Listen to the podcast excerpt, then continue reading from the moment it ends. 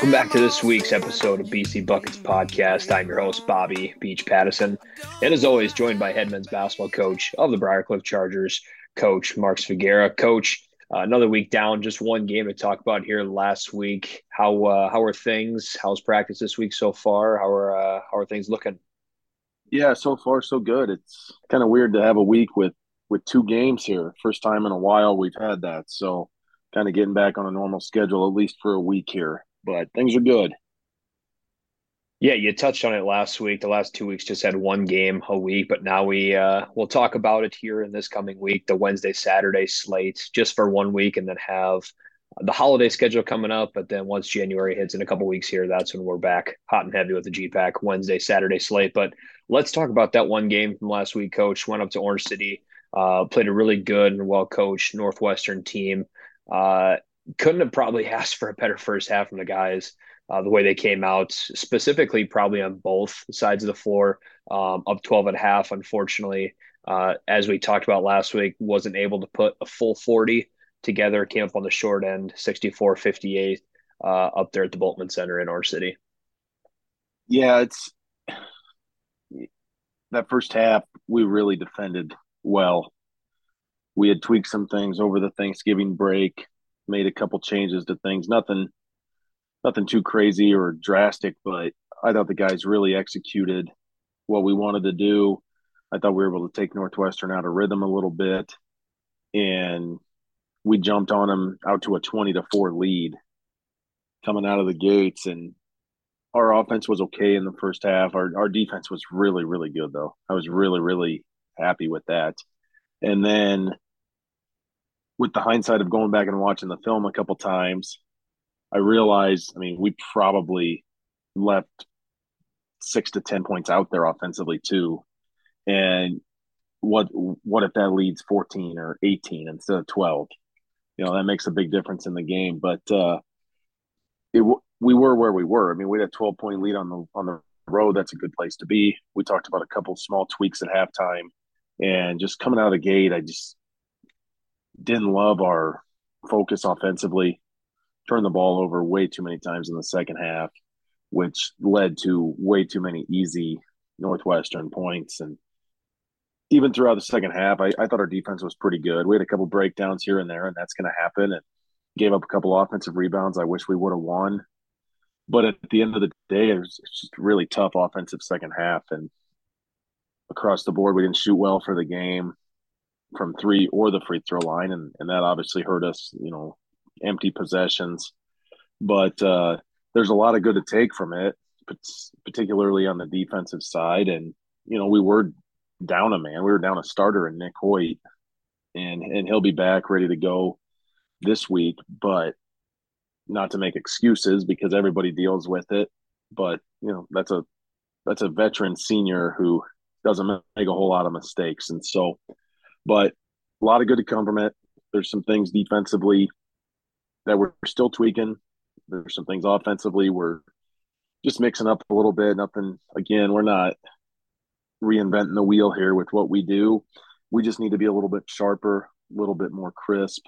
And we we just have to have a little more value for each possession we get on the offensive side when it comes to taking care of the ball and, and just making sure we're working for a great shot every possession. Yeah, and you know most people um, who don't probably have the ability to to watch the film that you have the capability to do. They'll just look and turn the box score right away, and and right away when you have four guys um, scoring in double figures for a game, for the most part, and a high percentage of the time, that's going to create a lot of success and a lot of wins uh, specifically for Briarcliff basketball and the, the type of system and philosophy that we play. Uh, but just unfortunately, that second half, like you alluded to, just wasn't able to get some shots. Uh, maybe played a little sloppy, but uh, most times when you look at a box score right away and see four guys in double figures, it, it's going to be really good. Uh, there are obviously things that we keep track of and your staff does that doesn't show up in the box score right away. But when you look right away, balanced scoring, but uh, at the end of the day, just tough night. Uh, tough night making those shots. Yeah, and that's, unfortunately that that's the way it goes. And I I do feel like, and I'm sure our guys do too, especially after watching some of the film. I feel like we shot ourselves in the foot offensively. And it, it was the possessions that we didn't get a shot that beat us more than it was. We shot 20% from three and 47% from the free throw line. If you take away six careless, senseless turnovers that we have and you score on two of those six possessions, all of a sudden that could make a huge impact on the game. And so we we just have to be a little more sharp with that. And we have to be just a little more crisp with our passing. We got just a little lackadaisical with it. And that's something we have to clean up. And it's it's a pretty easy fix, but we we have to go out and do it now. Yeah, you talk about having to go out and do it now. Tough, uh, tough one to lose 64-58 last week on the road at Northwestern. But you look at this week, we have that Wednesday, Saturday slate and we look to Wednesday's game, and we talk almost every episode. It seems like about up and down, how competitive and how tough the GPAC is. But there's something about this game here Wednesday, and I'm probably going to speak for both uh, both parties here. There's something about the Briarcliff Morningside rivalry that y- you get a little extra amp for, a little extra hyped uh, on both sides uh, both players, staffs, fan bases, all across the board. The whole the whole city. It seems like doesn't seem like it matter where that game is played. Morningside, uh, a little more improved from last year's team. Uh, Coach Miller's done a good job here in his second year, bringing a really good team across town. Uh, we got our hands full here Wednesday night. Yeah, tell you what, Morningside's looked really, really good this year.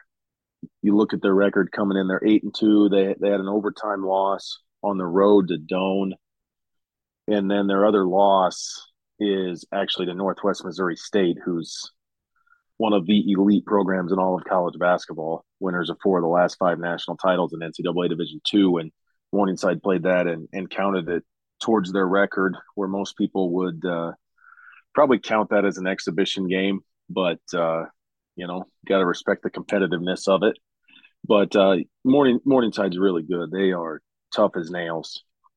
And just talking to people around the league and people who have played them, there's one thing everybody says they play so hard. And that sounds cliche, probably, but you can't say that for every team you play. And they're obviously talented offensively, multiple weapons, multiple guys averaging double figures. Defensively, I think is where they've really taken over some games. And they just they're aggressive. They're going to try to force turnovers. They're going to try to take you out of your rhythm.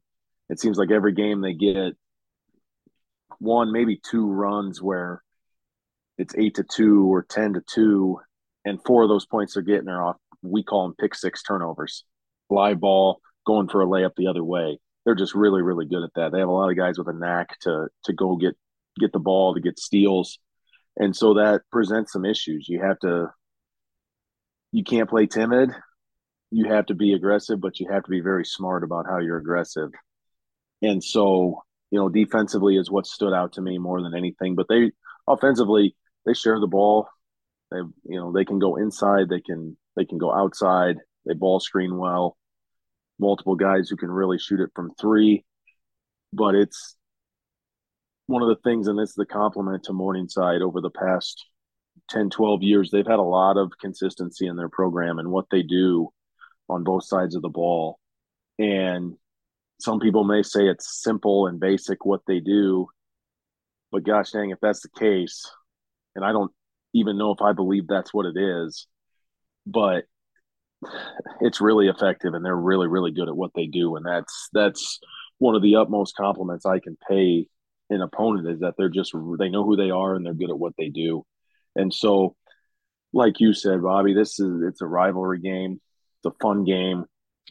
We're going to have a huge crowd at the Flanagan Center this Wednesday, and yeah, it's easy to get up for that game. It's easy to be ready to play. But when it comes down to it, that can only take you so far. That'll that'll get you through the first couple of minutes, and then as you settle into the game, you have to fall back on your fundamentals. You have to fall back on doing what you do best and doing it at a really high level that that's how you win high powered games like this. And one of the other things I, I and I always say this, but it, it, it's so true. You look around the country in NAIA basketball, There's not. I don't know that there's another situation like we have in Sioux City, Iowa, where you have two really good programs, a lot of history, a lot of success. The last seven GPAC championships are in Sioux City, Iowa.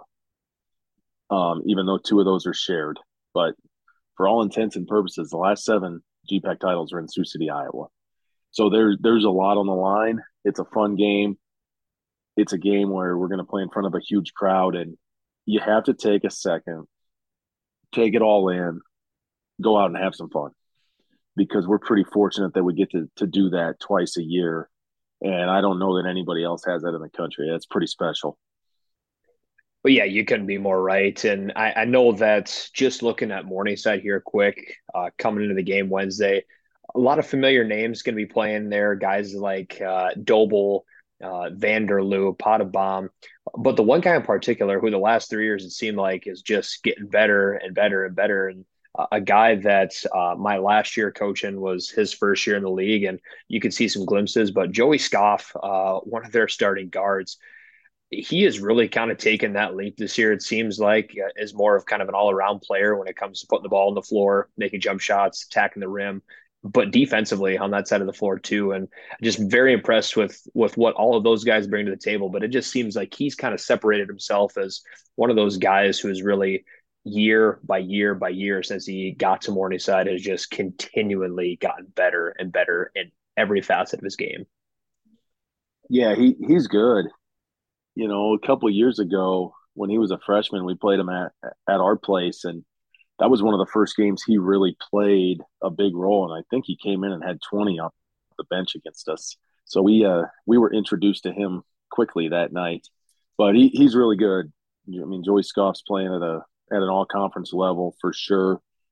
And one of you, know, you look across their team though, you got Scoff averaging double figures. You have Doble averaging double figures. You have Trey Powers, who's right there. You have Dotzler averaging double.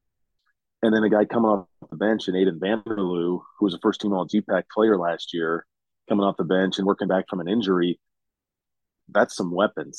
So it's it's a little bit of a pick your poison, and we've had teams like that. I mean, we have a team like that right now where where you can go a lot of which ways and, and feed a hot hand. And so there's luxuries to that, but there's also nightmares in preparing for that and what you're trying to take away or who you're trying to take away. But they're they're just really balanced and they've had multiple leading scores throughout 10 games they've played and that that's a compliment to them and we're going to have to be really locked in defensively to make sure we're we're executing what what our game plan is going to be without a doubt. And that's that's a big one here. And the first of the second game, that's on Wednesday night. Morningside traveling across town. Big matchup in the Flanagan Center. Women's game is going to tip off at six with the men's game to follow at 745 for that one. And then coach, we we turn to Saturday and at home again, which is nice having two home games in the same week. At home Saturday against a Midland Warriors team who's off to a four and seven start this year, uh, new coaching staff, uh, lost uh, a little bit of scoring from last year with guys like Bowen Sandquist, but bring back a couple household names for people with uh, Emmanuel Bryson, uh, Jake Rushoff, a couple guys that uh, can score the basketball. What have you kind of noticed so far with uh, the new staff in Midland? Are they kind of running the same thing, a little bit different? Uh, what have you guys noticed uh, with Midland? I know we got to take one game at a time here with Morningside, but what have you guys seen so far with Midland? Yeah, the second second games of the week are harder to answer questions about because we don't do a whole lot until the first one's over. But we we've seen Midland on film throughout G, get, getting ready for some other GPAC teams. Uh, they played they played Northwestern right before we did, so we got a chance to see them. We actually played in the Dakota State Classic with them, so we saw them live for for a game. However, we, we were scouting the, the team they were playing, so they're there's a lot of similarities between what they've done the last few years. They run some good motion. They have some guys who can really shoot it from three, and they graduated a couple really explosive scorers from a year ago. And I, I think they're probably a little more balanced this year, where some of the guys you mentioned, Ryan Larson can really score it for them. They start a couple of freshmen. I mean, I, I think they're really talented they're kind of young and and maybe a tad on the inexperienced side, but you look at some of the games. I mean, they gave Northwestern a good game. They this past Saturday were down pretty big to Dordt at half, and came back and took the lead in the last minute, and all and ended up losing that game by one, I believe. But they're they're capable. They've kind of been knocking on the door, and they're right there, and it's going to be. They beat us here last year, you know, and it's it's one of those where, like I said, it's it's pretty easy to get up and excited and ready to go for Morningside.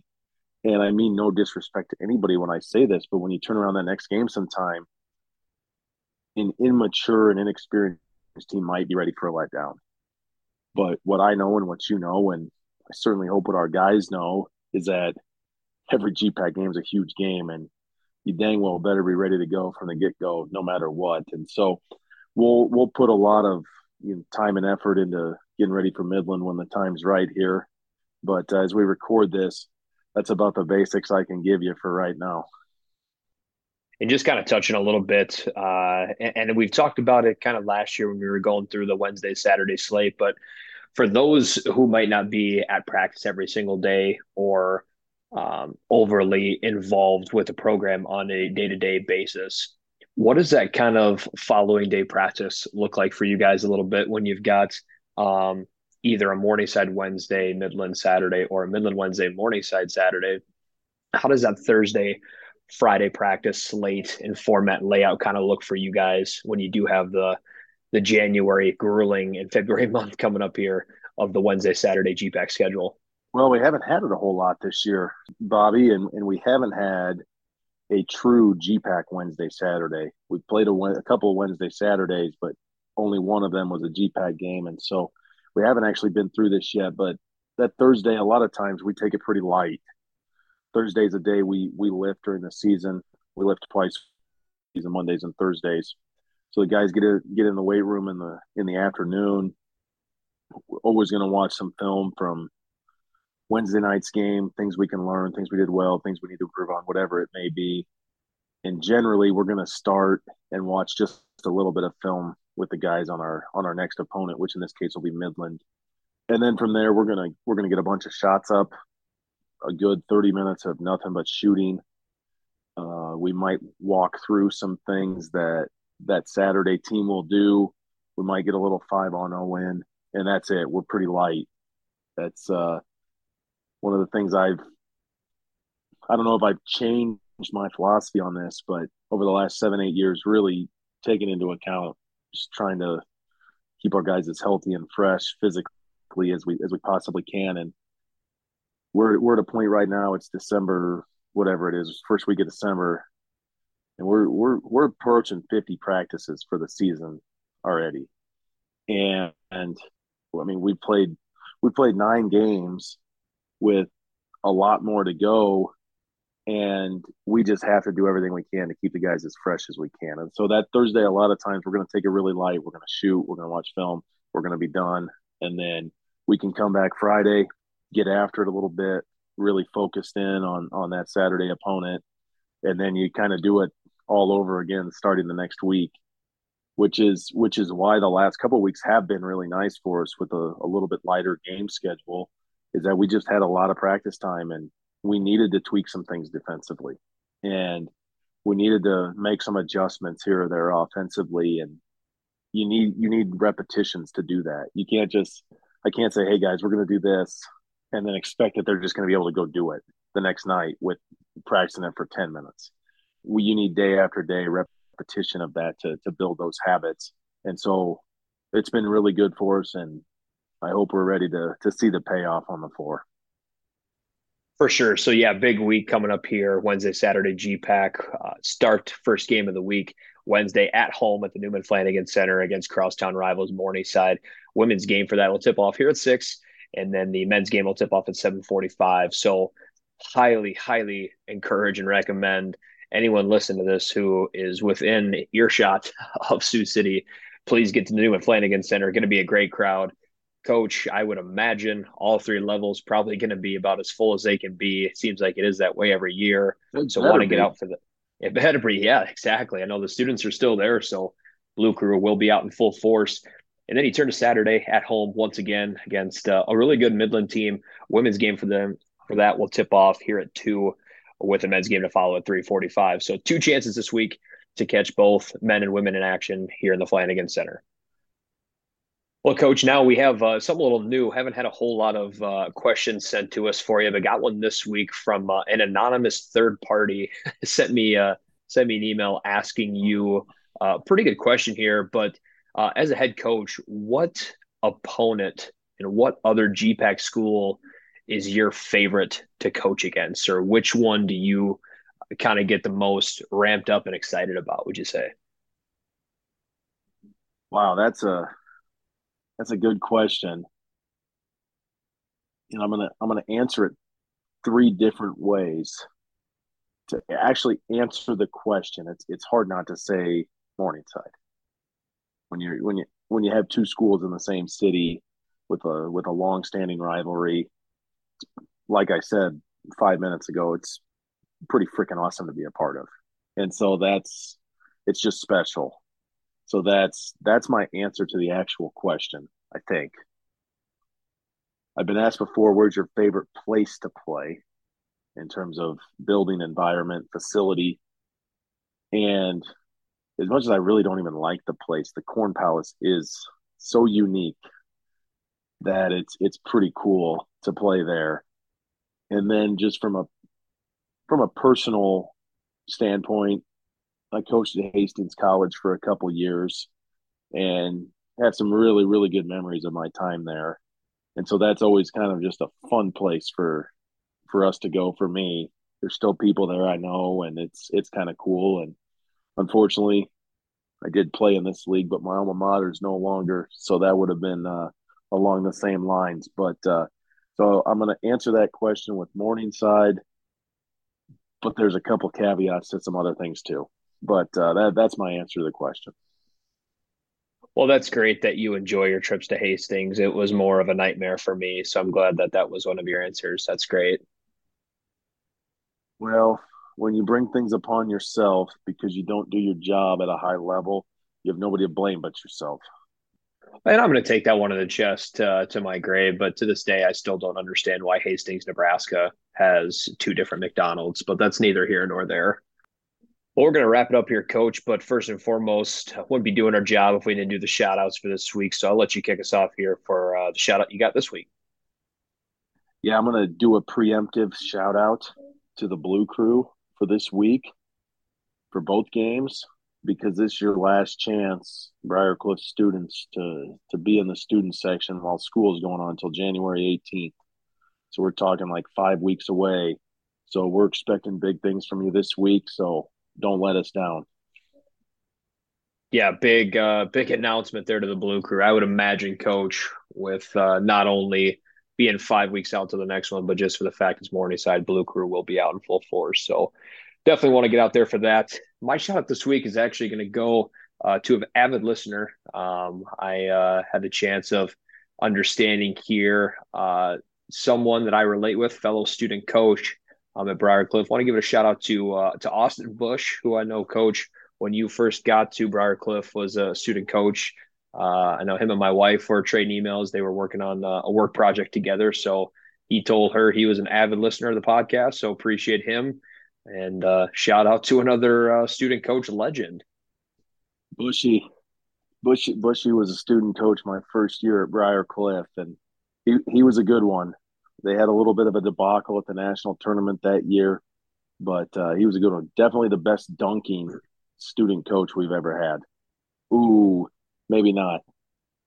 Brady Brockhouse might be, but uh, regardless, he was the first good dunking student coach. So I'll, I'll double a shout out to Bushy.